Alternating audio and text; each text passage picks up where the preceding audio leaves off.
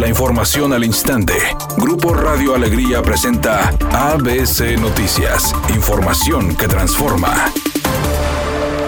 Nuevamente y en menos de una semana se rebasó el récord de contagios de COVID por día en Nuevo León con casi 6.000. Así lo informaron las autoridades de salud en el estado al dar a conocer que el corte del 18 de enero refleja un incremento sumando 5.950 en 24 horas. El gobernador del estado, Samuel García, insistió a la población cuidarse mucho, continuar con los cuidados diarios y no bajar la guardia para evitar un número mayor de contagios en entidad. Por otra parte, el mandatario estatal aseguró que más de 100.000 personas se han registrado al programa de vacunación transfronteriza del puente Colombia, afirmando a través de sus redes sociales que es un éxito y toda la ciudadanía quiere inscribirse. Agregó que ayer martes se vacunaron a 3.000 menores de edad en el puente internacional, esperando que conforme pasen los días sean muchos más, destacando que tan solo en 24 horas el registro pasó de 50.000 a poco más de 100.000 interesados.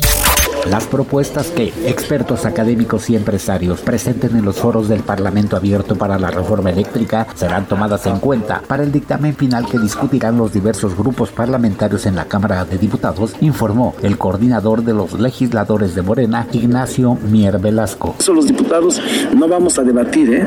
y eso hay que insistir, vamos a escuchar para nutrir nuestro criterio y que actuemos pensando en el bien de México y de 120 millones de mexicanas y mexicanos que están pendientes de lo que nosotros decimos. ABC Deportes informa, el día de ayer fue presentado Rodolfo Pizarro y también Romo por parte del equipo de los Rayados. Ya tuvieron participación Romo en el equipo. Y Davino, por cierto, no descartó el que el club tuviera probablemente más fichajes. Hay que recordar que esto, el plazo límite es hasta la jornada 4. Así que Monterrey, antes de irse probablemente a el Mundial de Clubes podría tener alguna novedad. El cantante Piwi dijo a través de las redes sociales que está súper contento porque va a participar en el 2000 Pop Tour creado por Ari Boroboy. Dijo que cantará algunas de las canciones que lo lanzaron al estrellato y también otras de su etapa como solista.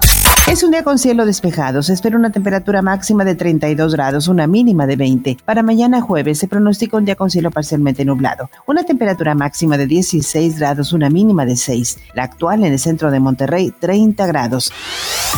ABC Noticias. Información que transforma.